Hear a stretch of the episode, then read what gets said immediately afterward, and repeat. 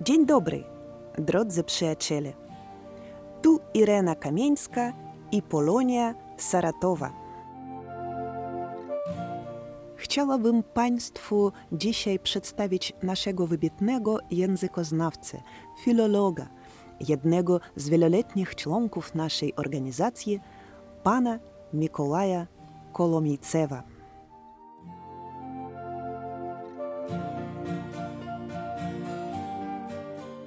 Cześć Mikołaju.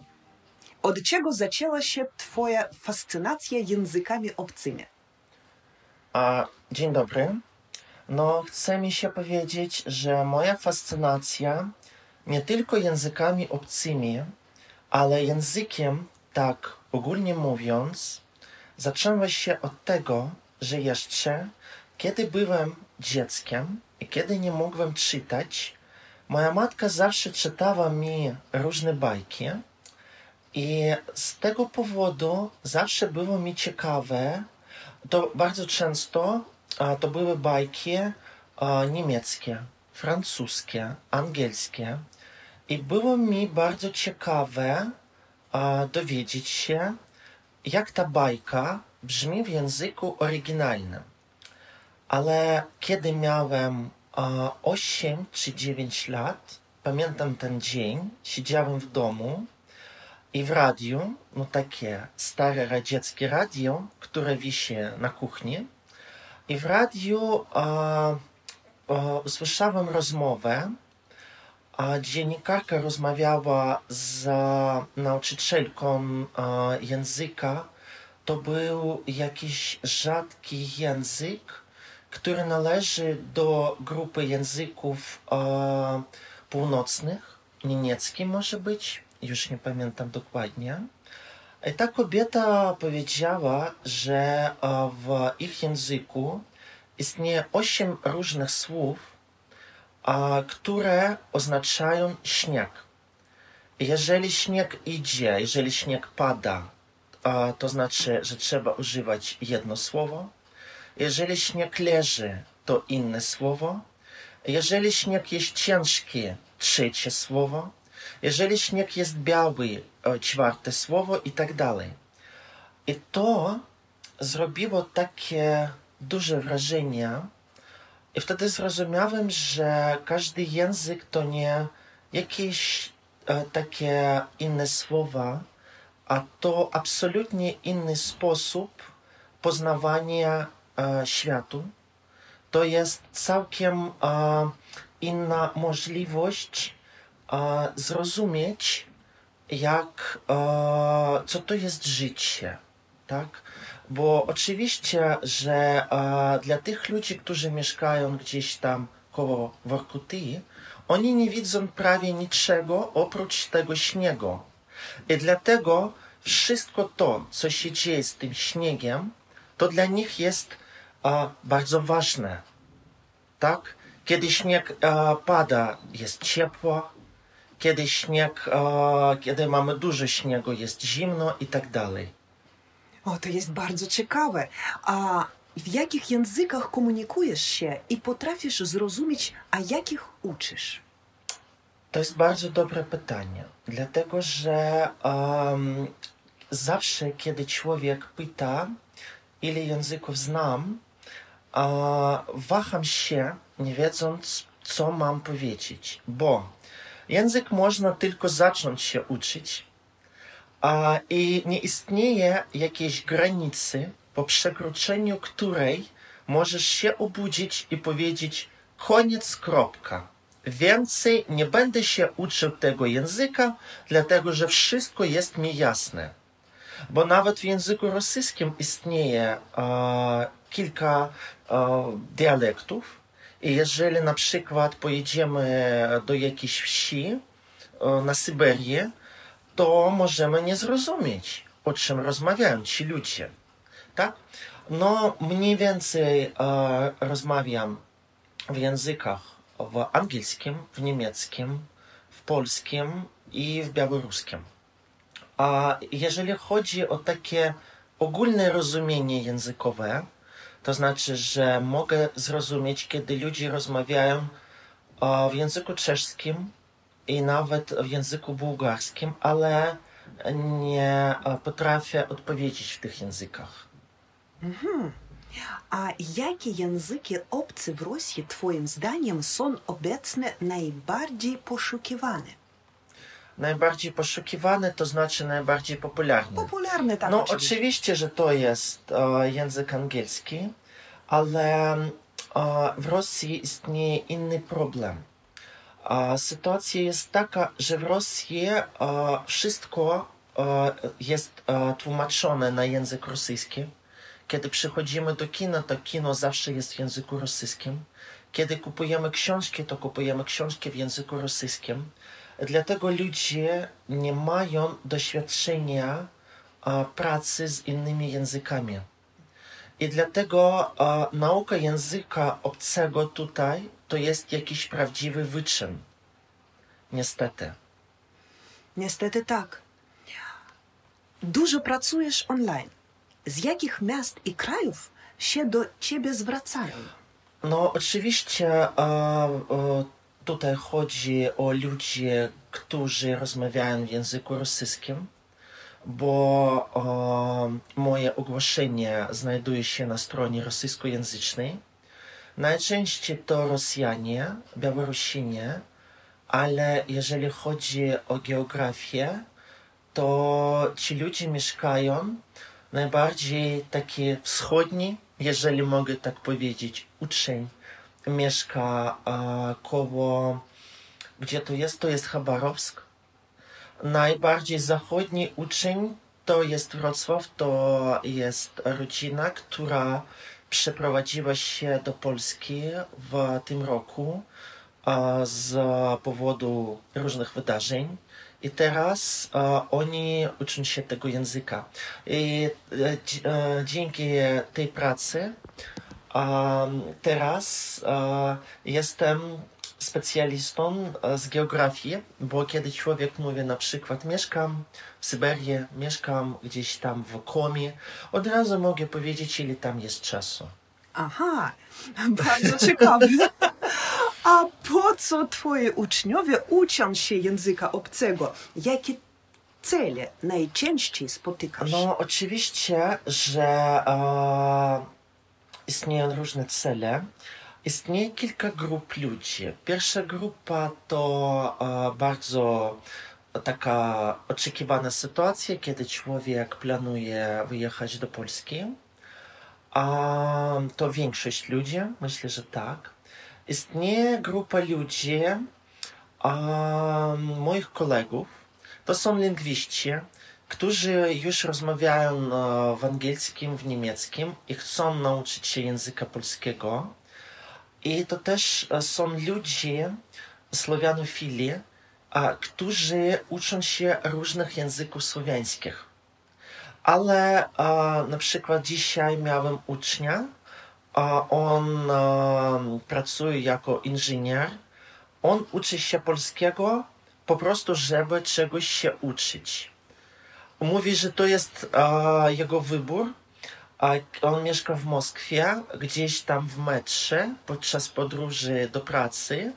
Usłyszał a, polską mowę, a powiedział, że to jest e, niesamowity język i zaczął studia. Tak, ciekawe. Tak jest. Aha, i e, to znaczy, że e, ucz, uczniowie e, mogą po prostu lubić się uczyć. Oczywiście Tak. i jeszcze chcę mi się powiedzieć, że istnieje grupa ludzi, którzy lubią uczyć się takich nietypowych języków.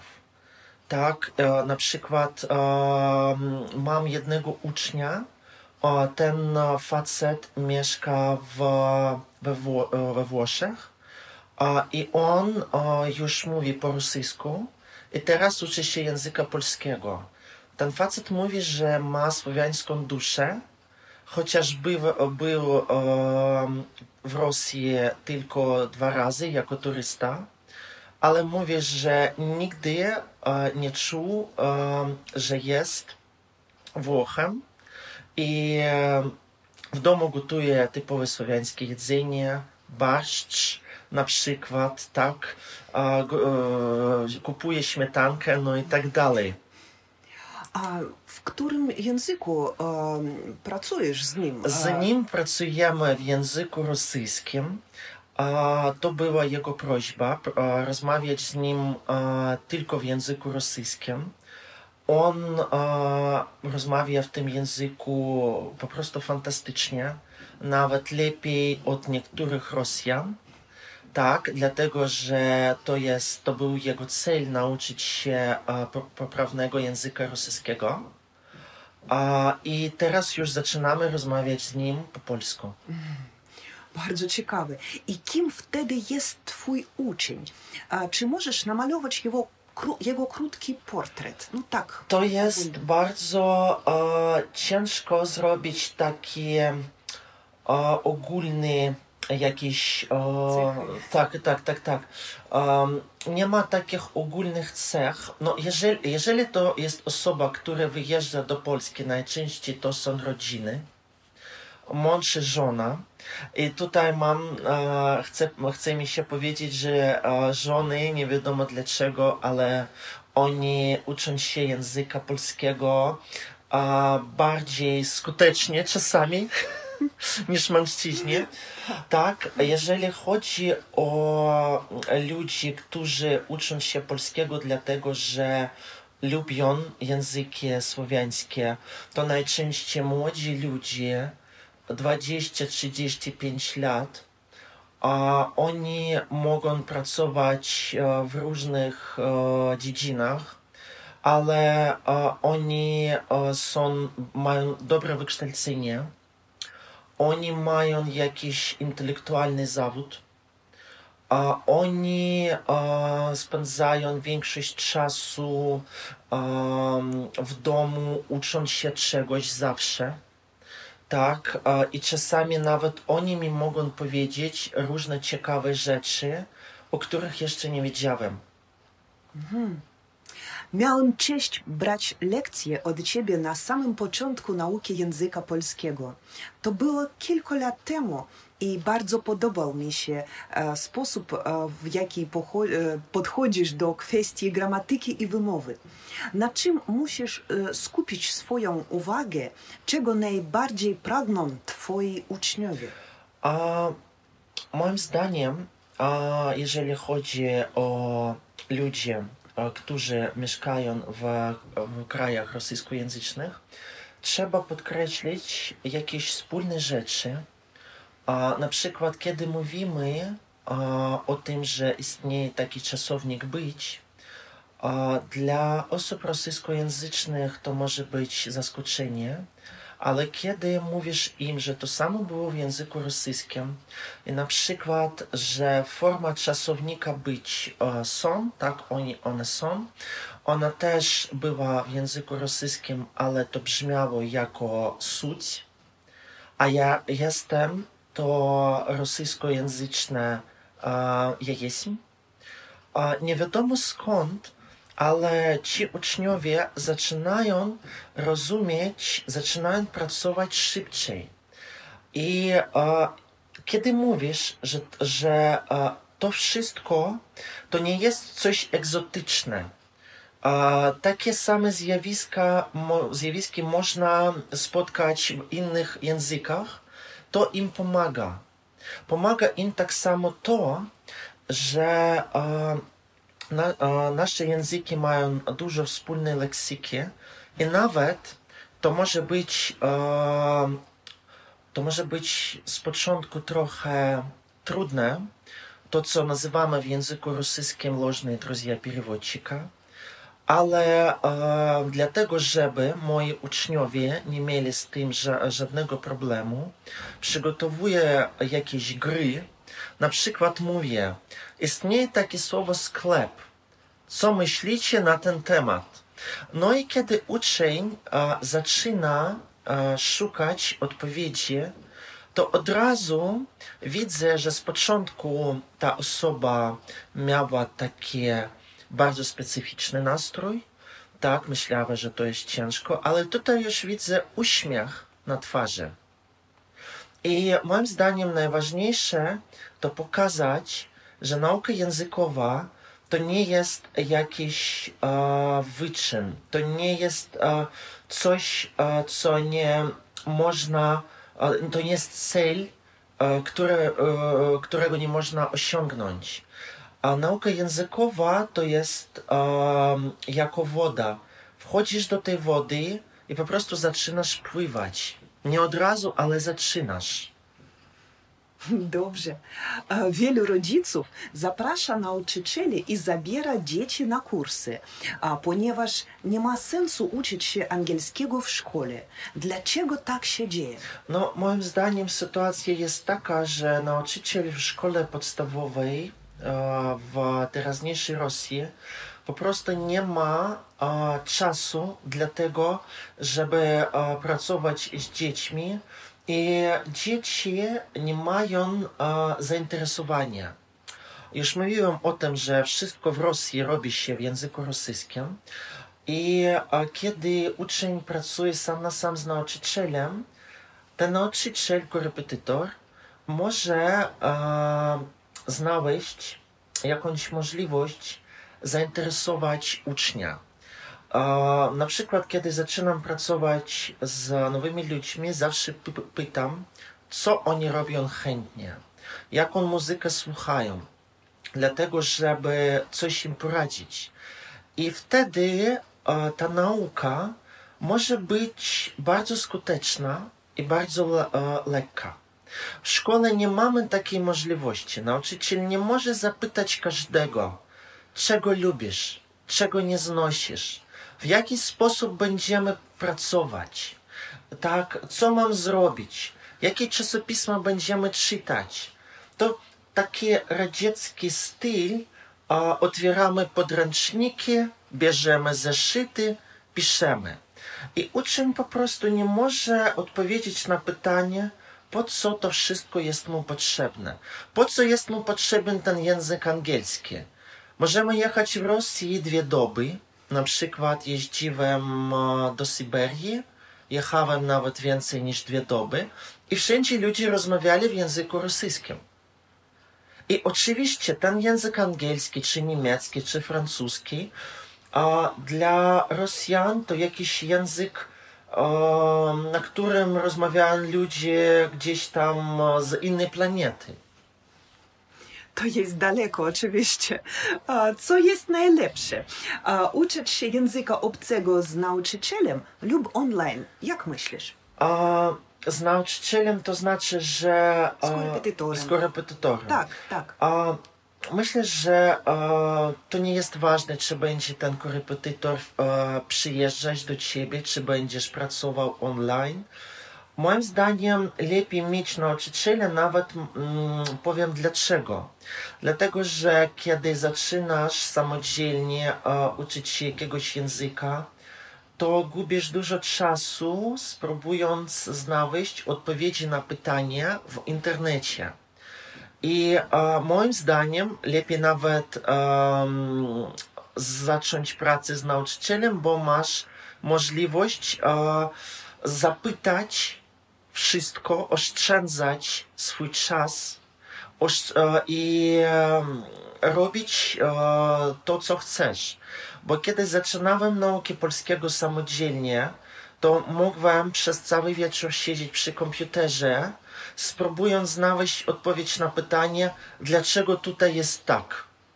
I potem pomyślałem nie. I znalazłem e, Polkę z Polski i ona po prostu e, od, o, miała odpowiedzieć na wszystkie moje pytania. E, Było Gramatyczne, ich, tak? Oczywiście, Gramatyczne. tak, Pytania oczywiście gramatyczne, było tak, aha. e, ich bardzo dużo.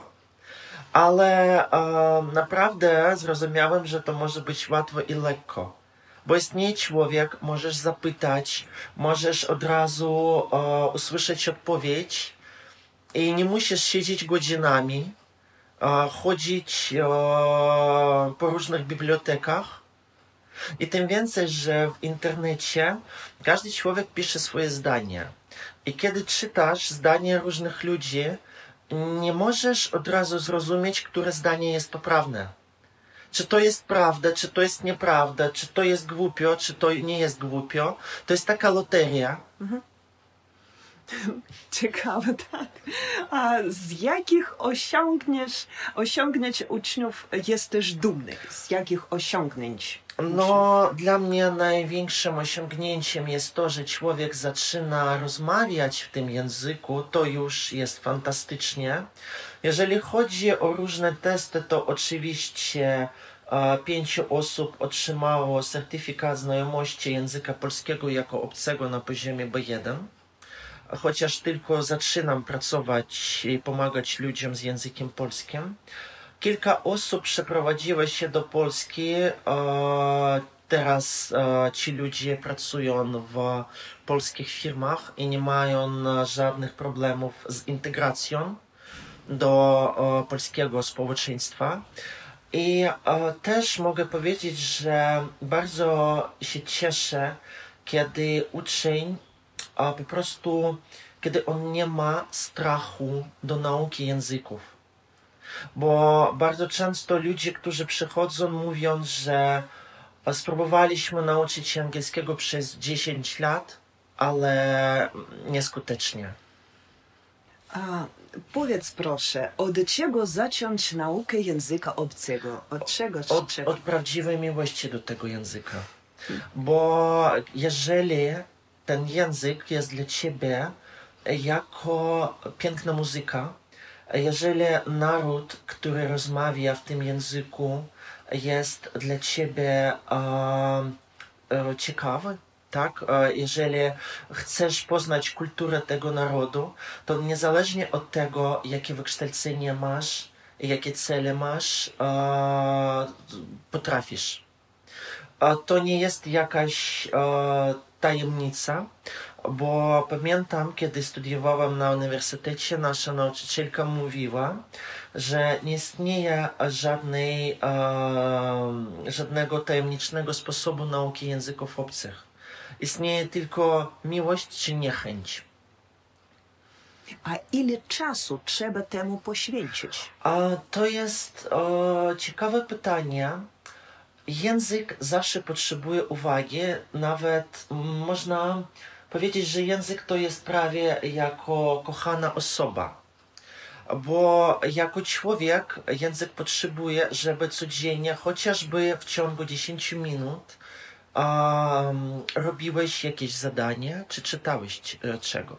Jeżeli pracować dwie godziny w ciągu tygodnia, a potem nie robiąc nic, a potem znowu pracować dwie godziny, to nie będzie żadnego sensu.